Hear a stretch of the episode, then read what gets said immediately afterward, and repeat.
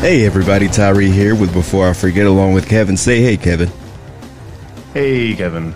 Yeah, here we are, back with a guest. We haven't had a guest in a, in a, in, in a week, right? A week or two. Yeah, yeah, a week or two. So here we are with a with a guest, Miss Kristy Nilsson. Go ahead and give us a little bit more information about yourself, because I don't know anything. No, I, I, I, I, uh, very well, bad at, at introductions. Yeah. You're good. You got it. Thanks for having me. Um, I'm Kristy. I'm a Navy veteran. I also served for a little while in the Australian Army. I'm what people like to call a tumbleweed. Never really had like a hometown. Uh, I was born in Hong Kong in the eighties. Wow. Hong Kong, Taiwan, the States, Australia. I've moved. I've moved a lot, and I've, my life has changed a lot. Um, and now, after probably what you could be could call a failed transition out of service, I finally found my feet under me. I am an author and a writer, and I'm trying to do my best to improve the effectiveness of leadership development training. And a lot of the ways I'm focusing on doing that is using the lessons I learned from the people I served with, things I observed, and also moving forward, the power of mindset and habits that I think people in the military are really good at developing. And I think it's a secret weapon that hasn't been utilized to its fullest yet in that space. That's, that's my target. All right. Well, that's a big, enormous chunk of information that we just blew through. I mean, first off, you're born in Hong Kong.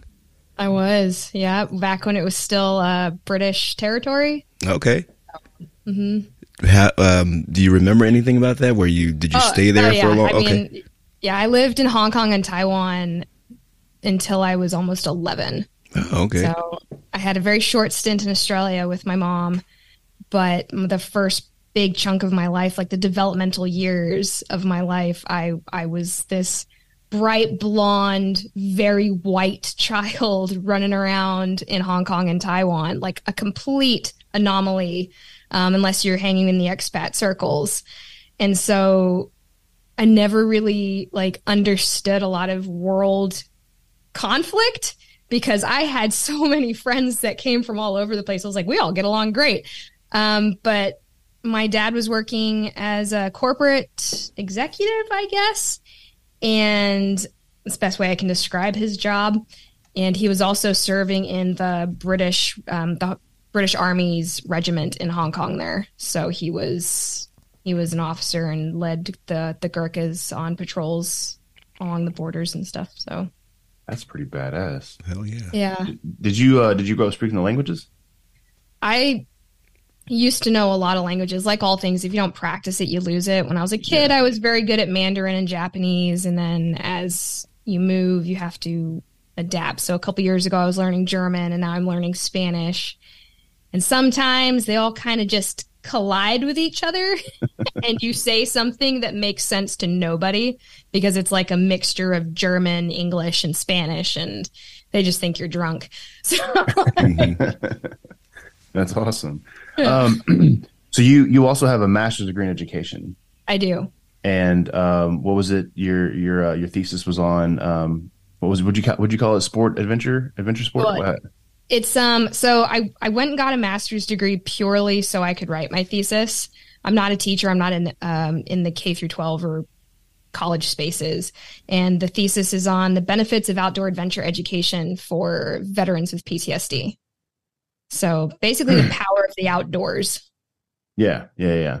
Um, what, uh, so what made you want to write that specifically? Cause I mean, that's, that's a long journey to go through to get your master's degree just so you can write that. Mm-hmm. Um, when I left the Navy, I was, I had been diagnosed with a T B I, P T S D, and like a list of other acronyms that I think hearing the doc sort of slap me with all of these things did more kind of like damage to me than just understanding that something had happened, because then I had all of these labels. And, you know, if you're a vet and you've got this laundry list of things that's wrong, you know, so to speak with you, it, it's not always an easy journey to try to explain that to people. And, you know, now like, you know, you're worried about purchasing things. Um, but when I left with all of this, they also drugged me up to a level that I didn't actually think was necessary. I mean, I was on a high dose of Ambien. I was on a high dose of Zoloft, on a couple other different like anxiety meds that I didn't really get a choice to say, hey, I don't want to go down this road. It was, this is what's wrong with you. This is the path of treatment. Here you go. And when I left the Navy, there was no sort of aftercare plan in place. I wasn't married yet. Um, so I was sort of in like limbo healthcare wise for about two months in California, just sort of not really understanding what I was supposed to do, where I was supposed to turn, if the V A would help me. And it got really dark in our house. And I remember I looked at my now husband and I said, hey, I need you to lock up every weapon in this house, because for, I can't explain it because I have no desire to kill myself, but I've just been sitting here fascinating, like imagining all of the ways I could use these guns. And, you know, he's, he's, he's amazing. But what I didn't know is that he had started to see a change. And so he had already like downloaded every weapon in our house anyway and hid everything. So I wouldn't have had access to anything anyway. And then we went on a road trip. And it was about, as I was struggling to get up out of Bryce Canyon, and this is after I'd come off everything cold turkey because I didn't have a medical provider. I was coming up out of Bryce Canyon and I just felt better. And at the end of that hike and the end of that two weeks on the road, no medication, just the outdoors, pushing myself to limits that I knew were there, but I hadn't gone to in a while. It honestly saved my life and it saved my marriage. And I figured there had to have been something in there that people either just didn't know or they didn't talk about, you know, like they've only just now started looking at alternative treatments for P T S D and T B Is. It was very much, we went from don't talk about it to, okay, you can talk about it, but then you have to be on medication, to, oh no, that's all woo-woo-y and outdoors and yoga and all that stuff. That's all nonsense. And the more, and so I was like, okay, well, if this sa- this changed my life and saved my life, I want to see if that was a fluke or if there's something that supports it. So that's why I wrote my thesis. Yeah, I uh, I one hundred percent agree with that. I wish more people would get outside. I mean, I haven't done a ton of research on it. I'm sure you've you've done your fair share mm-hmm. of, of research on that particular subject, but I, I feel the same way. Like if I, I love to go out and hike. I live in Northwest Arkansas. We have a ton of greenways. We have a ton of woods, ton of hiking trails, uh, a lot of national parks, um, and, and the national forests.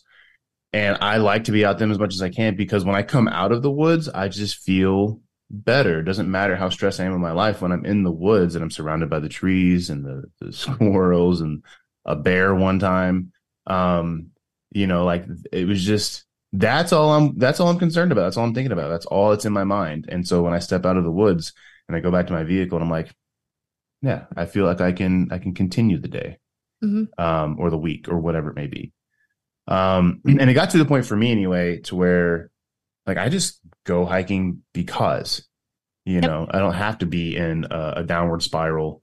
I just want to go be out in nature. And there's really something to that. And it's mm-hmm. maybe it's something primal, something primitive, you know, um, our, our, our um, you know, this, this, this connection to um, our past selves twenty-five thousand years ago or whatever it may be.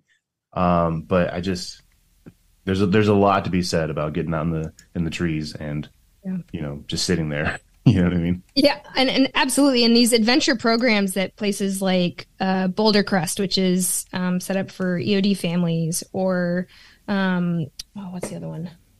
Big outdoor thing now. I can't remember the name of it.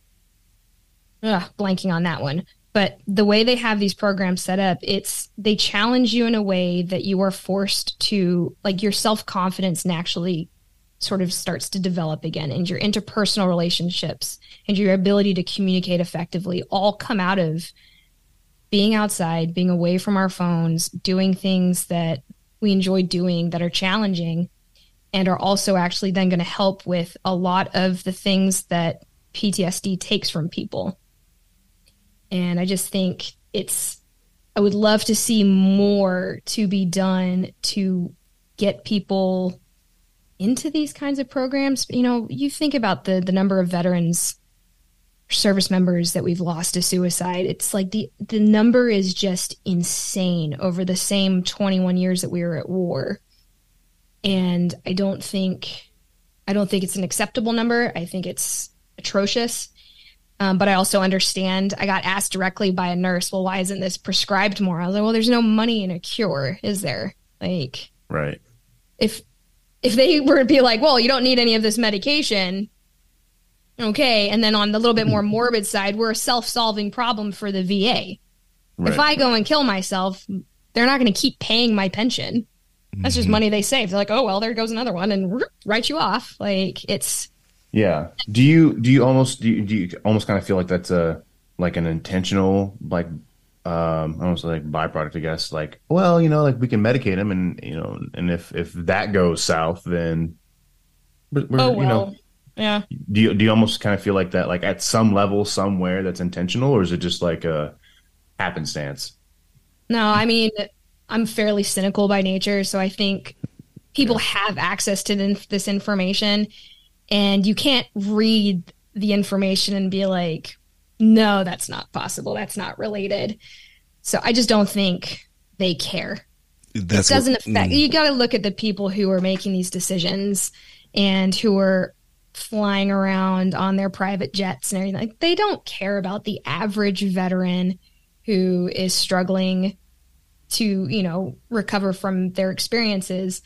So yes, I think it's sort of like intentional, ne- like neglect, maybe. Like they're just like, they know, and they're like, meh, whatever. Yeah. yeah, I totally think that they know and they don't care, because every statistic ever tells them that everything is wrong, or it yeah. could be going a lot better if we just made some small changes. But here we are, just flooring it right into that brick wall, because this is what we know. The people who are affected by this shit the most know the most about it, because they live it every day.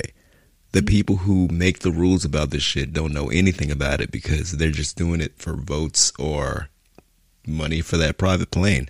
So mm-hmm. it's very important for us, the veteran, the people who are affected by this, uh, to do the research and try multiple alternatives for different things. Like, stay away from hardcore drugs and shit like that, but it's not always about the medication they give you at the V A. You can do mm-hmm. a ton of other things that are extremely beneficial. And I'm yeah. very, very glad and happy that you uh, came upon camping, of all things, to mm-hmm. to really get into it. That side note, me and my wife, uh, we, we go camping from time to time. Initially, I told her, hey, we're going to go under the stars, no tent, just sleeping bags. We're going to, you know, go hardcore. We're infantry, you know. She said no. We ended up glamping, and uh, it was fucking awesome, man. Like, yep. uh, like been doing this wrong for years. Exactly. Like, why did I go out here to have a bad time when I can have a freaking great time? Like, so it's a it's a huge benefit. Me and me and my wife love it. So kudos hey, to you guys but, for finding that. There's there, but there's there's something about, like, doing on your own terms, going out and sleeping under the stars, and you know what I'm saying, not having to dig a foxhole and yeah. you know, do mm. all the dumb shit that we had to do. Stand to. Yeah. No, I got it. It makes it a lot better when you get to do it on your own. Um, so Kristy, I wanted to say something, like, uh, so it, you said um, when you asked your, um, well, he, he wasn't your husband then, right? Um, no. But when you asked him to uh to to lock up everything, and he mm-hmm. you said that he already saw a change in you and already mm-hmm. you know took those those those proactive steps. Mm-hmm. um I I can't stress, like, how important that is in a relationship. Like, if your significant other isn't able to pick up on, again, like, don't be wrong, I I hide things like like mm-hmm. like really well, you know what I'm saying, but like if you know the person you're dealing with, then you can see these changes. Yep. And um, so that's that's really awesome that he was able to pick up on that stuff mm-hmm. and and like just leap in and and and do what he thought needed to be done.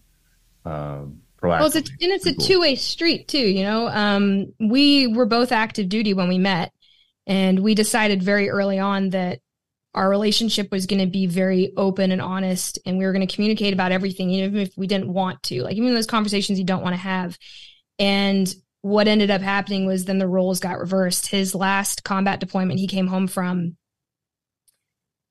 I knew the second he came off the off the flight line that something was different about about him. And he, I remember he lost his temper on our, on one of our dogs.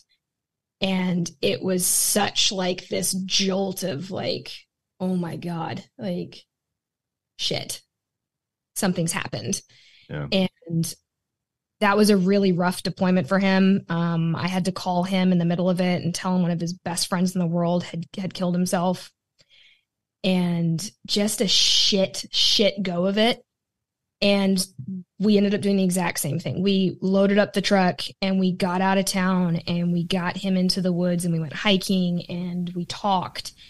And if we hadn't been in that position where we knew each other, we communicated, we were able to sort of observe what was happening, I don't know what would have happened. And that's a scary thought too. Like, and I'm sure he was terrified as well when he saw me like that. But you do notice like when something is off, maybe somebody's not talking quite so much, or maybe they're not making eye contact quite so much. There's such subtle things that if you are fortunate enough to have the right, the, the good people around you who know you, they can be a godsend for yeah. sure. Well, they also have to be kind of looking for it too. I mean, not necessarily looking for it, but at least, at least aware enough of your demeanor and how you mm-hmm. normally speak and, and present yourself to be like, wait a second, that looks a little yeah. different. Mm-hmm. Yeah. Um, I remember, so I, I, first time I went to the V A to talk about P T S D, I had to go talk to a therapist, whatever. And, uh, I sat there in that chair for about an hour, um, telling this woman, um, just how much I don't have P T S D. Mm-hmm. You know what I'm saying? And I'm sitting there like, no, and I, I, I in all the ways that you can have P T S D, I'm I don't fine. Like, yeah, no, I'm, I'm great. I'm yeah. fine. Perfect. And I'm sitting there, it's like sometimes my arms are crossed, and we know like body language says a lot, right? And and at the end of that, she's like, oh yeah, yeah, you definitely don't have P T S D. I'm like, wow, how did I pull that off? How did I trick somebody who has a degree in this? Mm-hmm. And I look back on it now and I'm like, it kind of ties into what you were saying earlier. I just think that they don't care. Yeah. You know, to, to some degree, to some degree. Obviously this person wouldn't be sitting in that uh, that chair on the other side. And, and, you know, if they didn't care at some point, but, you know. You'd hope not anyway. Yeah. You were for they, sure. You hope they don't go to work at the V A because it's just a paycheck. I can't imagine it's that good of a paycheck. so well, so, well, uh, I was going to say, like, I, I work for the V A, uh, so I can't badmouth them too much. But um, uh, I, I get paid pretty decently, but all I do is transport. I just take people around to their appointments, which is super amazing because I get to talk to, like, all these, like, Korean War and Vietnam veteran guys. Yeah. Some cool stories. Kevin, question. Um, You uh, say that you, you felt like you tricked them. Did you feel like you had to do that? Was that something you had to do? No, to, no, know? no. And I'm glad you asked that because it reminded it just reminded me of another point that Kristy brought up earlier that I wanted to bring up. Um, every time I leave the V A after an appointment, regardless of what it's for, every time I go to the V A for an appointment, every time I leave the V A, I, I feel this like this level of anxiety, and I walk out and I feel like, okay, nothing is wrong with me now. But I remember the second time that I had to go in and talk to someone, I went to a therapy consult, and this lady, I sat down, and she genuinely gave a fuck because she was like, my brother killed himself because of P T S D and, and this and that, and this is a very serious thing for me. And, and she sat down with me, and, and like I, you know, practically crying in this lady's chair, and and she's telling me that like, well, I mean, to me, you have depression, anxiety, and P T S D. And it felt great to have somebody there that actually gave a shit. But when I left, Um, I, I felt I have more labels. I have more things. Like you said, after that first time when I lied to that lady and she said, oh, you don't have P T S D. I went and sat in my vehicle and I fucking bawled my eyes out for like an hour. Right. Because I knew what I had done. Like, and that was an opportunity to potentially get help. And I lied my way through it because I didn't want a label. I didn't want, like you're talking about, because I didn't want to be labeled as this and that, because we're we already have veterans already have enough of a stigma coming out of the service, right? We're crazy, we're short fused, we're angry all the time, um, we're liabilities in the workplace. Yeah. And the last thing I wanted was, you know, depression, post-traumatic stress disorder, anxiety, fucking um uh social disorder, antisocial disorder, social, you know what I mean? Social anxiety disorder, that's a fun one.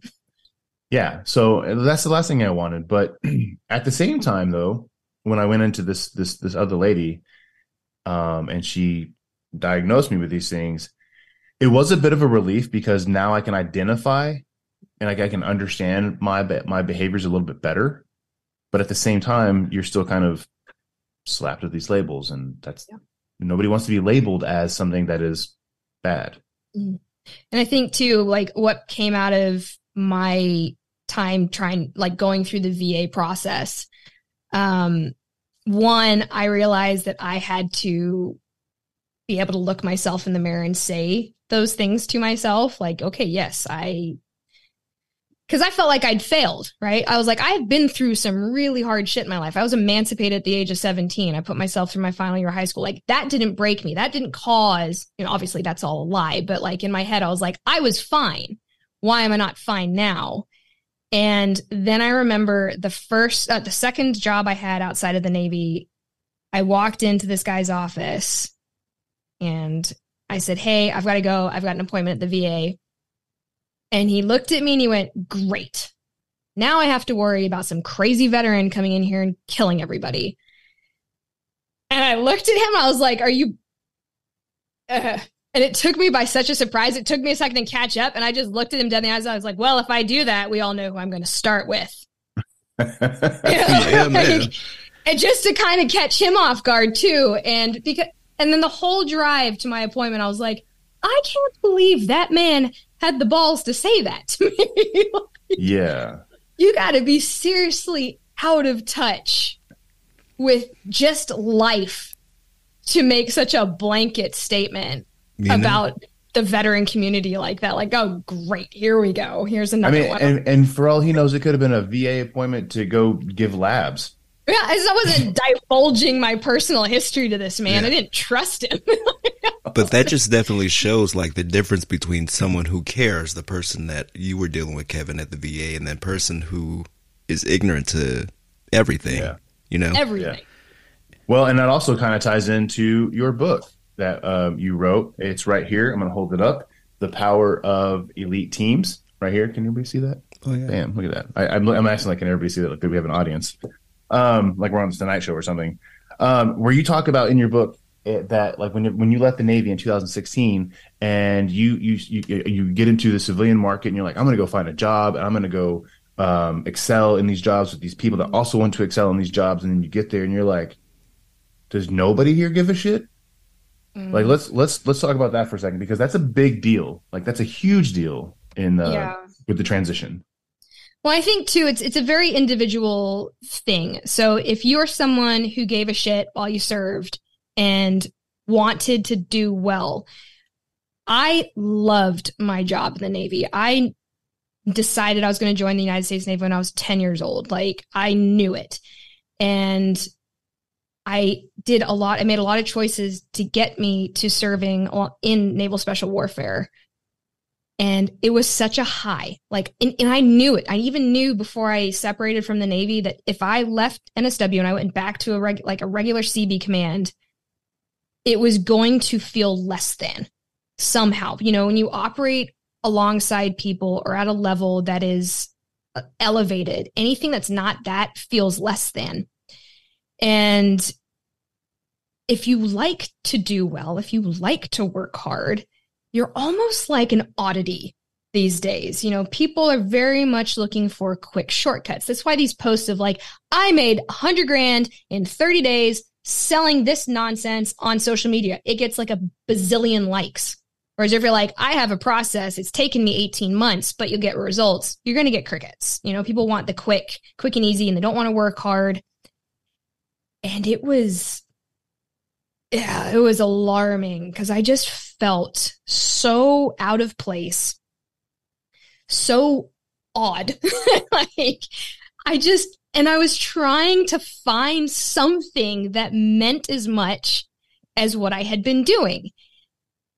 And it took me a really long time to be like, okay, well, that was an awesome part of my life, but they're special warfare for a reason. Like, they didn't just come up with the term special because they wanted to give everyone feathers in their hats. You know, like, it's, they're set us up apart for a reason.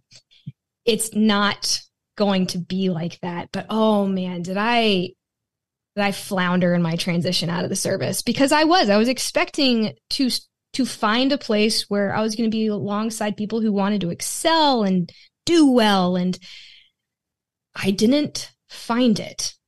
I found a lot of places that and people that were more like, I joke that I ended up working for the same person, just in a different body. And it was like one of my worst chiefs I've ever had. He just like manifested himself in every boss that I had.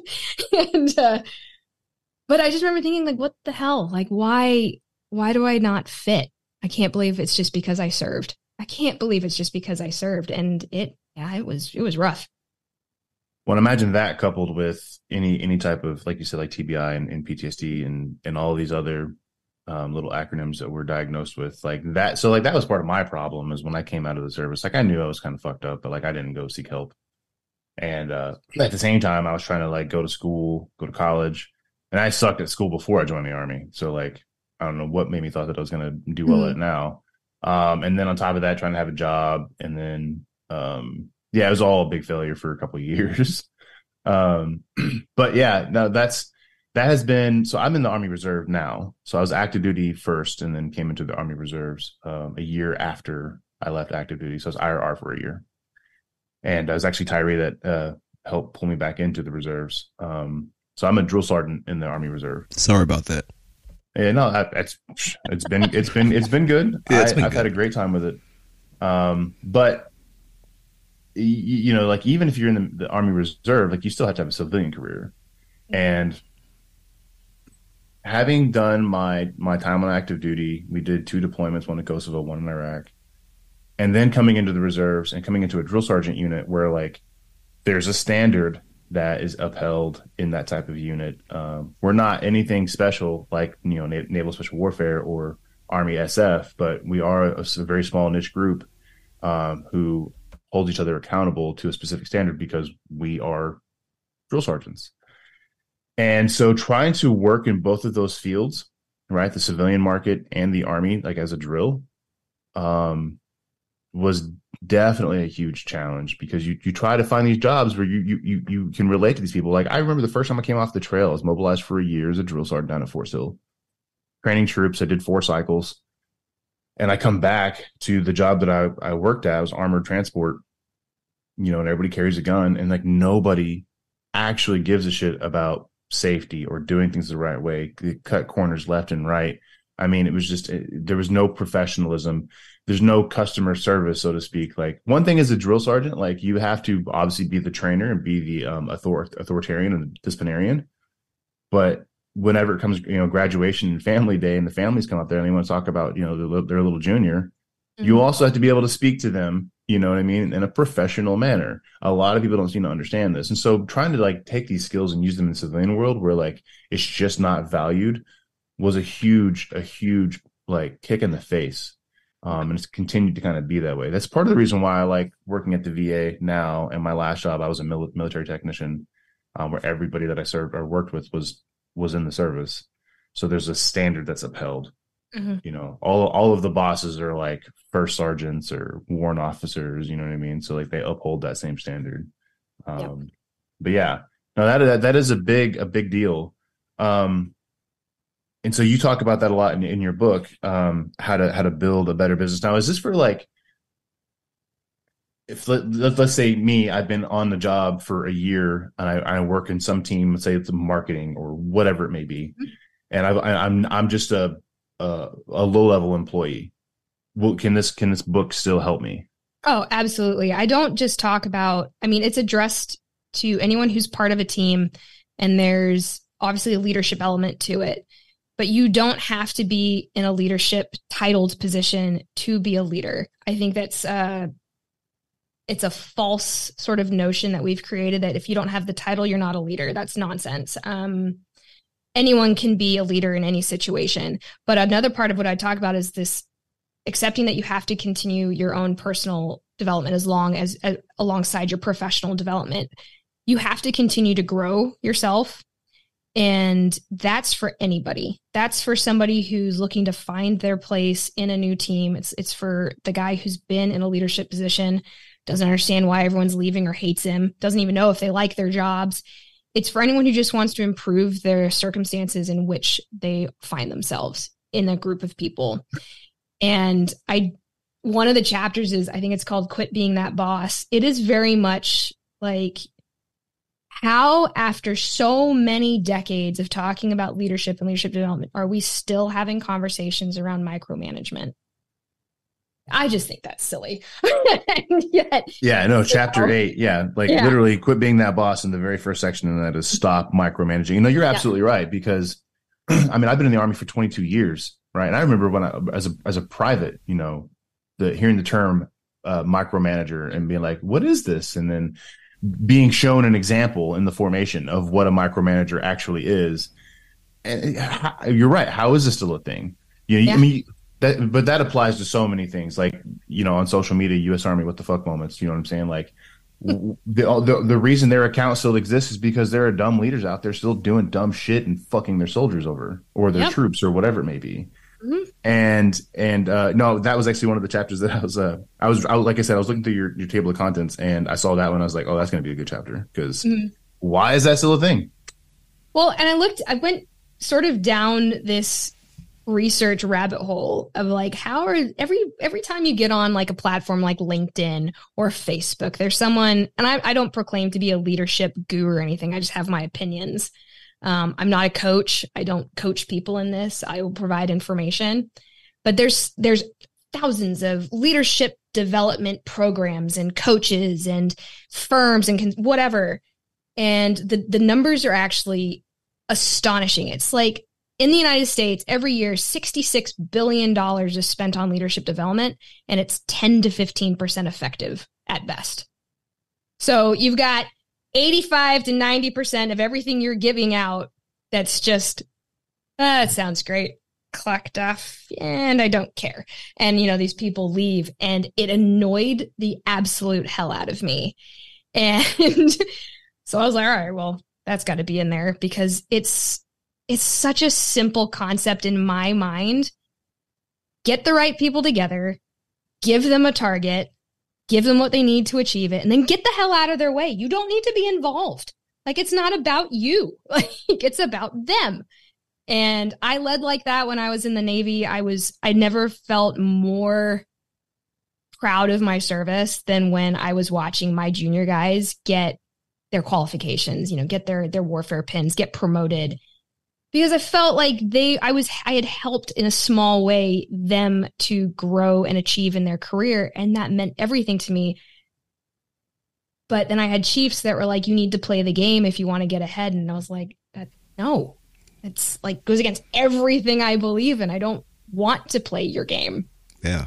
Yeah, totally. Uh, it's, it's crazy. I'm sure that the people that you've worked with can always go back and say, damn, I remember how she helped me out with this and helped me out with that. And that's somebody who I look up to. And that's somebody who I want to tell other people about. That's very important to me. But the flip side is, how do people like that chief telling you if you ever want to make it, you have to play the game? How do people like that stay in charge is, is my question. When we yeah. have people who at the lowest level can make small changes that would point out people like that and get them out of their leadership roles. I know it seems like it's something easy to do, and it's it's something that actually takes some work, but it's not impossible. I mean, I wish there was a way in the military that the lower ranking people can nominate the people who they want to be in charge of them instead mm-hmm. of just being hit with this new guy from wherever, or this old guy who has several different things in his packet that we don't need to know about, mm-hmm. but he's in charge here now. Um, so there's, yeah. there's there's actually a, a couple of things in uh, in place on that though. Like we have command climate surveys, right? So you get um, your your new commander, and their tenure is only two years, three years, and you do as soon as they come in, you do a command climate survey on the previous commander to let them know like their faults and their you know their good and their bad. And then about six months into that new commander's com- new command. Um, you'll do another one, and that's to say, this is what I think about this new commander now. But it's it's it's pre-existing questions, right? It's, they they pre-made questions, or say these are the ten or fifteen questions that we want to ask you. These are the only metrics that we're concerned about in this regard. So you answer those questions, and nobody actually does the command climate survey anyway. Um, and when they do it, they probably answer it incorrectly, be, or uh, they lie on it like they do every other survey that we get in, in the military. And then at another year mark, um, the command climate survey is done again. And again, it's the same process. And then even if, even if, and I, and, I, and I've, I've never seen the results of a, a command climate survey, um, acted on. Like I've never seen them say like, okay, so this is what the breakdown was. I've had one commander my entire time in the Army actually get in front of the troops and say, okay, so based on the, the previous command climate survey, these are the things that were said. How do you think we should approach these things? But I don't know that anything was actually implemented. So that's a big part of that. Um, but I think, Tyree, to answer your question, though, the reason these people are are in these positions is because people like Kristy, who don't want to play the game, choose to not play the game. Yeah, you know yeah, what I mean? I left. And, I, yeah, I chose to leave. And every good person that I know, like one of my favorite chiefs I ever had, he didn't fit into the chief's mess because he was very much, I'm going to fight for my guys. I'm going to fight for my people. I don't care if I make senior chief. And that makes you, in, in the community I was in, that makes you a pariah. And people like that then just go, fine, I'm done. Like, I'm not dealing with this anymore. I don't have to put up with this. I'm leaving. And then who's there to promote from? The people that are left. You know, I, I see where we are in Spain. There's a rotation of C B battalions here every six months. And I've seen people I served with, and I'm like, how the hell are you a chief? Like, what happened that they were like, whoo, man, yeah, we better make this person a chief because that's the best thing we can do for this cycle. Or you just think, okay, or did you just stick around long enough? And they're like, okay, well, we need to promote somebody because everyone's leaving and mm-hmm. retention sucks. Like, yeah. It's just such this... Yeah, uh, and it's not even like, I wish it was at the C O's level. I wish the C O knew all of this stuff and had the ability to, to act on it in their eighteen months, two years that they're engaged in the command. But there's like the middle management, you know, like the senior enlisted, good old boys club that exists in every branch of the military. Across every community, you'll find them. And they've just stuck around long enough to... to wait it out, to wait out people like me who are like, no, I'm, I'm thank you. Thank you very much. But this is my exit. Have you ever well, had think, any serious regrets about leaving? I mean, you seem extremely passionate about things, but then stepping uh, away. Well, you know, you get asked, do you miss, do you miss the Navy? I, I get asked that a lot. Do you miss the Navy? I miss the people I served with and the shenanigans every single day of my life. Absolutely. But I didn't have anywhere else to go in my career. Like I was very much at a crossroads where I was, I had just done an overlapping deployment with my now husband. He left for deployment three weeks before I got home from my deployment. This was the year before we got married.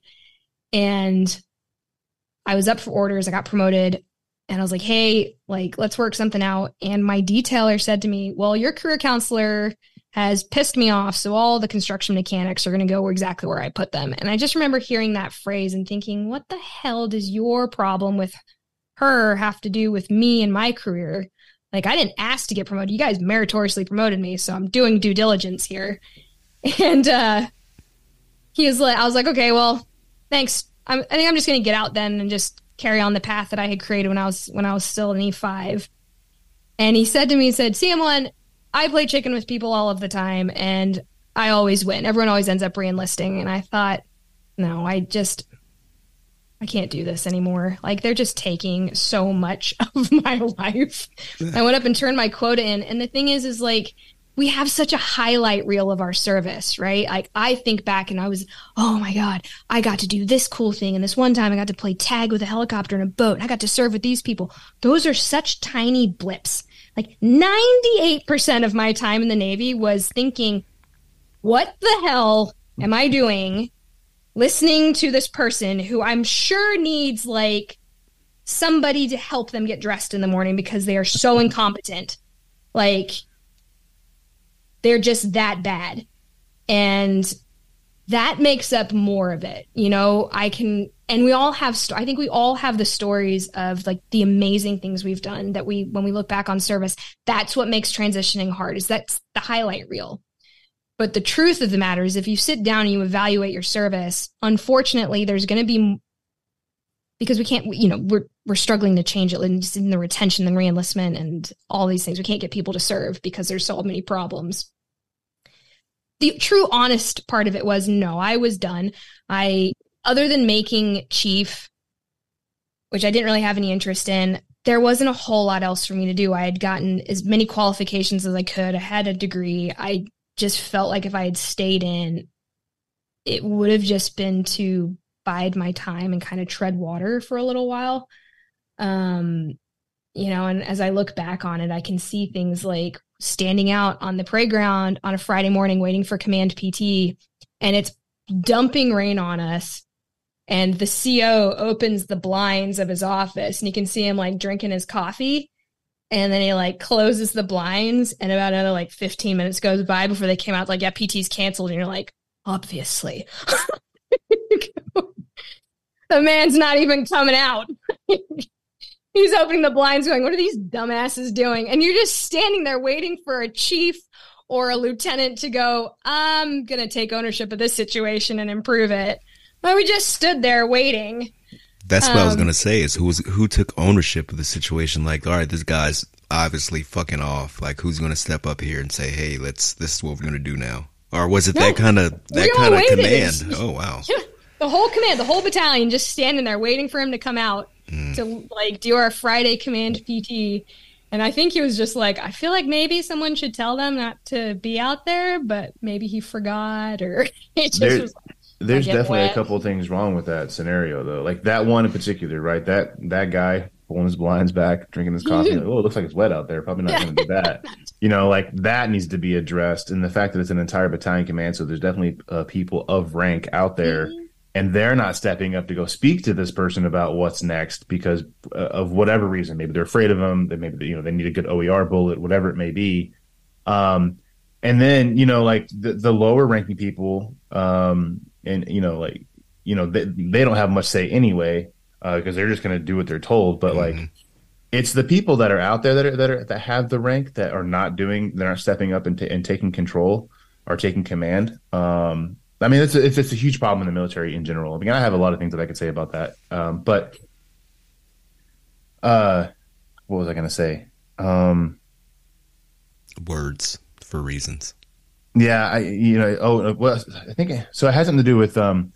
So it's it's it's the good people with uh, uh, the right mindset exit the military because they can't deal with all of the, the ninety-eight percent bullshit that you're, that you're mm-hmm. talking about. And they could stay in and have an impact. They could have an impact, but it's only going to be local. Yeah. Right? Like if I'm a squad leader, I'm going to have an impact on my squad and, and maybe a couple of the other squads and maybe a couple of the troops in the other platoons. Um, but ultimately the platoon sergeant, first sergeant, and all that, they're going to have an even greater impact because they're going to override what I have to say.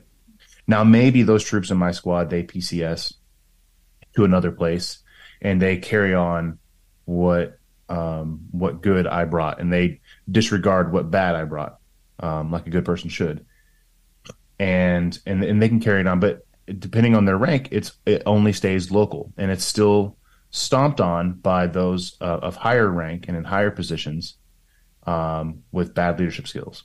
Yeah. And so I think over time, you know, when, when you talk about like uh, moving up the ranks, it's a pyramid, right? So as you move up in rank, that, that pyramid gets more, more and more narrow, and the good sometimes makes it to the top, but like a lot of it is just kind of stomped out at the local level, and then those people either exit or they just learn to play the game because yeah. they want to stay in the military. Mm-hmm. So very rare, like that's why I think it's pretty rare to see good leadership at these higher levels. Um, But it's not impossible. Like I've, I've, I've definitely seen them. Uh, we actually interviewed my division commander, and I think she's uh, a, a great leader. I mean, I'm not saying that because she's my division commander.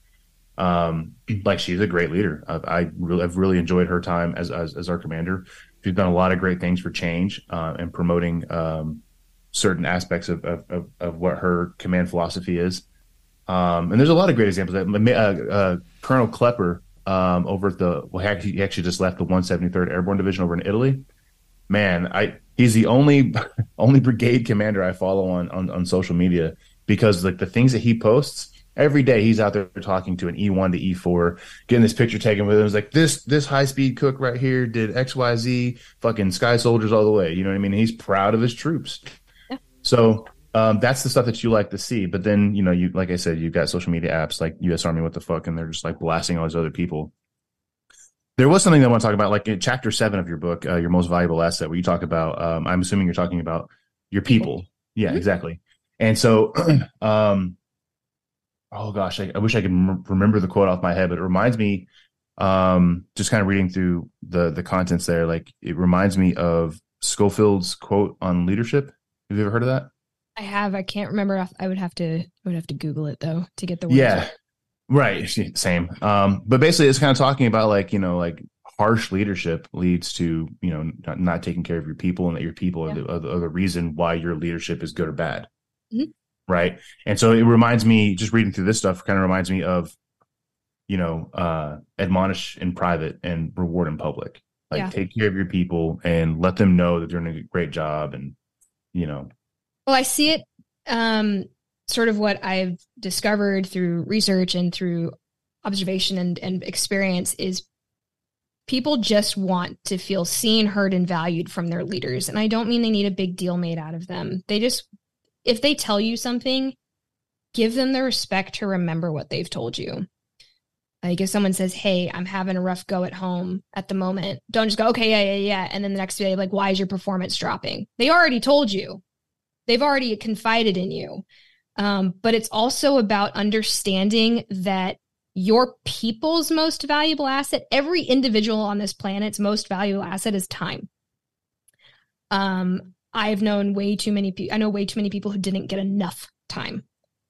And so, and part of what happened with this pandemic was people started to evaluate how they were spending that time. So you have to value their time because that's what they value. And that shows them that you respect them. So if you're going to say, we're going to have a thirty minute meeting, stick to thirty minutes, get through it efficiently. Don't waste their time because you may as well just flip them off.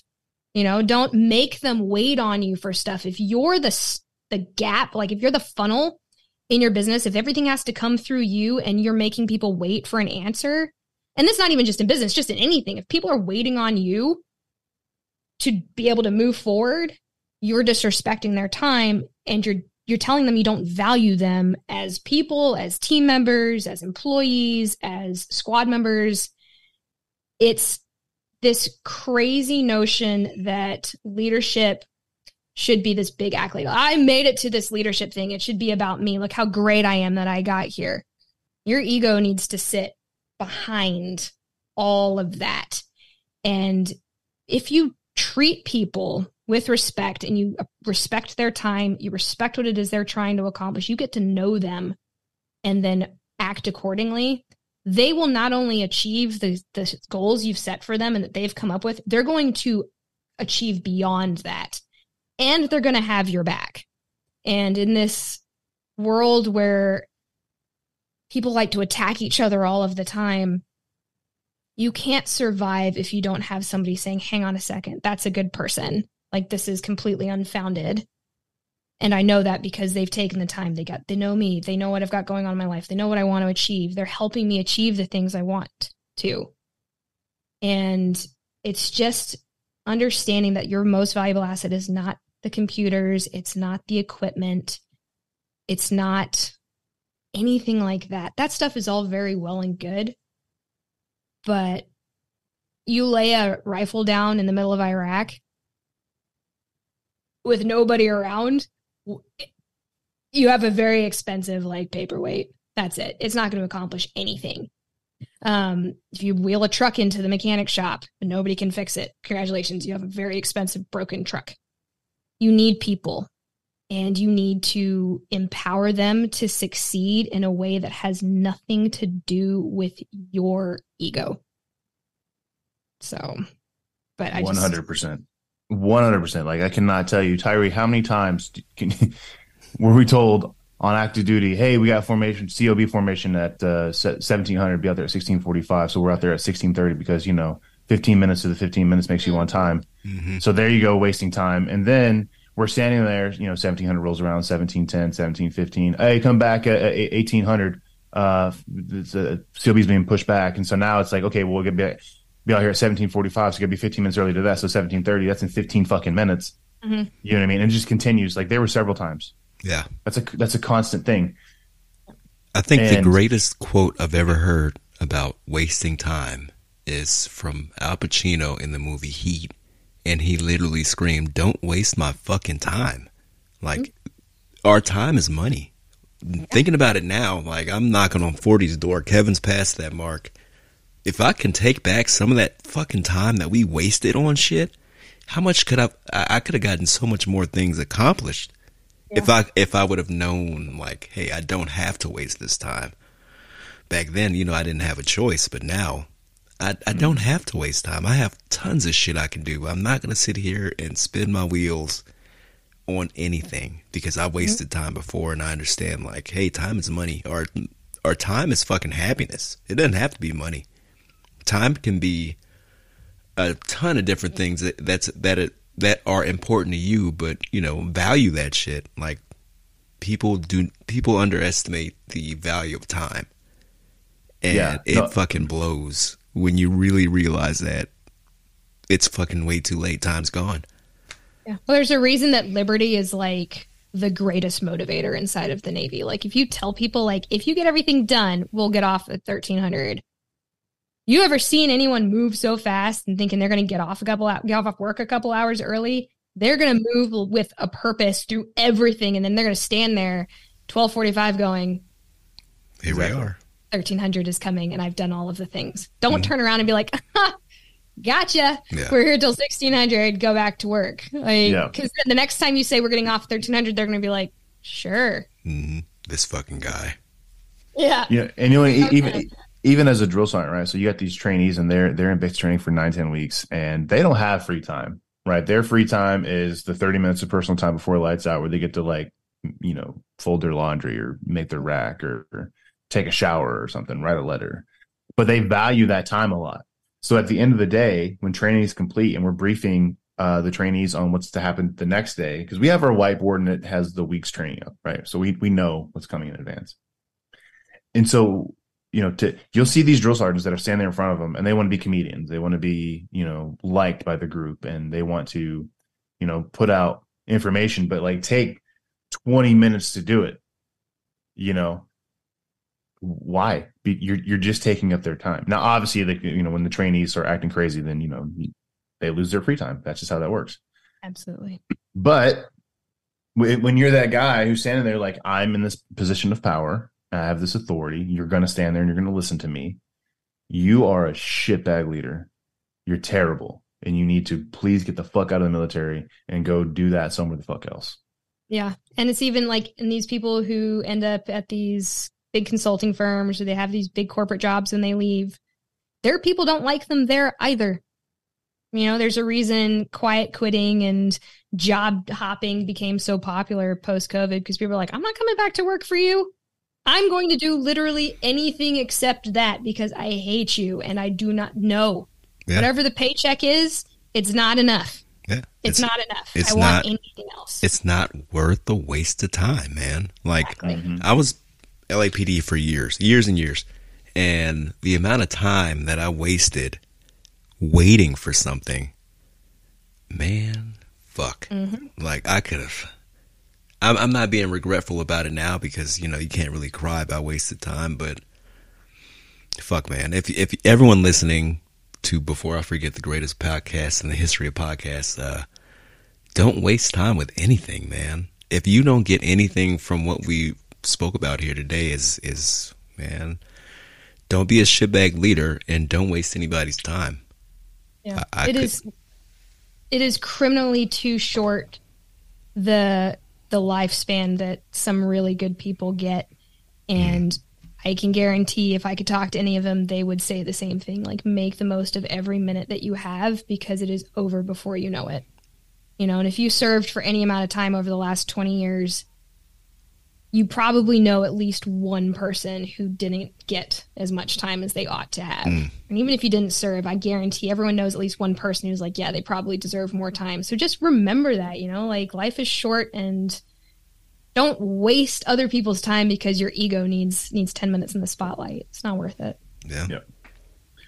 Yeah. Um, I, uh, there was one other thing that you mentioned in your in your book, uh, and it's, this is one thing that I I like to preach as much as possible, and um, I, I especially like to preach it to the people that outrank me, um, because they they need a reminder of it. And it's one of those things that's said in a conversation where you want to look at that person and kind of slap them. Mm-hmm. And it's that part where it's like, this is how it's always been. Ugh. I cannot stand that phrase because it's just such a cop out. It's, it's such an excuse to not make the effort to make things better. The only answer to that is it may be, but it doesn't mean it's how it should be. Just because right. that's the way it is doesn't mean that's the way it should be. So I was a pain in the ass to the people who outranked me. I know that. I made like it my mission to try. I don't care. I didn't care as a third class if my second classes were mad at me. I didn't care as a second class if my first classes were mad at me. I really didn't give a shit if my chiefs didn't like me. What are you going to do? Kick me out? All right, fine. Kick me out. You can't kick me out for telling you you're being a dumbass. Like maybe if I use those words, but I made it my mission to be like, hey, this is stupid. Like one of my chiefs, we I used to go and be like, hey, we're about to have a conversation. And this is not a chief to C M two conversation. This is a to Kristy conversation. I'm not going to say his name, but like you're fucking up. And the first classes are too scared to say anything about it. So I'm in here telling you that it's nonsense and fix it. No, no, no. You. That's what chiefs wants. Just give him what he wants.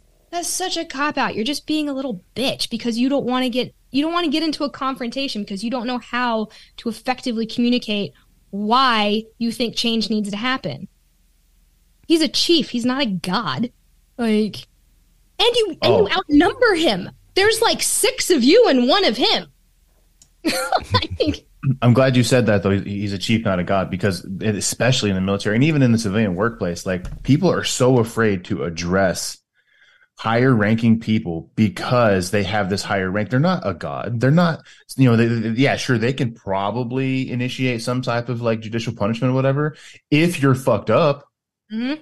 But, and this is what I tell my trainees, if, if you're, if you're always right, can, how can you be wrong? Yep. Right. If you, if you approach a matter intelligibly, like if you, if you can articulate what it is that you want to say and you can do it in a professional manner with tact, how can you be wrong? It's it you know they're not they're not going to like wave some magic wand and snap their fingers and suddenly you're a private and you're you know yeah. on your way out of the military. Mm-hmm. There's a lot more steps that go into that. If you can say, hey, this is not the correct course of action. I believe that this would be the better course of action because of these reasons, and here's all of my support that comes from publications and whatever else to make sure you're within the the confines of what you're allowed to do. It would take a really idiot of a leader to be like, no, we're going to do it my way. And even if they do say that, you at least showed someone else who was probably was people are always watching what you do, no matter what. Someone's always learning from you or observing you. One other person probably will see you make that stand and be like, okay, so it's okay to stay to like stand up for myself and for my people and try to improve things. You know, we all remember the great leaders that we've had because we can also remember the ones we don't want to be anything like. Mm. But you ask anyone, hey, name one of your favorite leaders from when you served in the military. Everyone's got at least one that they can name by name and give you a re- list of reasons why. And I guarantee somewhere on that list is that they cared about them. Mm. It's not, well, it's just... That's how it's always been. If that were the case, oh, we'd still have rum on ships. Just saying. I mean, like, did, did I would be fine with that. Did that need to change? I don't think that would need to change. I don't yeah. think that one needed to change, you know? Now you've got to go, was it thirty, thirty or forty-five days? I don't remember how long we waited. We were, un, we were out at sea for so long. I babysat a bulldozer on a ship in twenty ten, and we were out in the Arabian Sea for so long, we got a beer day. And beer day is you go up and they give you two beers and you sit on the flight deck and they mark your hand and you drink them in the one hundred ten degree heat, oh contemplating God. all of the life decisions that made you get to that exact point, drinking warm beer. mm. oh. Not a, not a drop of rum to be found, though, which I think is a real shame. They should bring that back. Yeah, for sure. We should demand that. You guys should get a petition. So, hey, uh, this has been a great show, and I don't want to be that guy who has to say, hey, we got to cut this out. But, hey, we have to start cutting this one down. Another quick question. What would you tell a person your age around the same time that you went in before they signed? What would you tell them?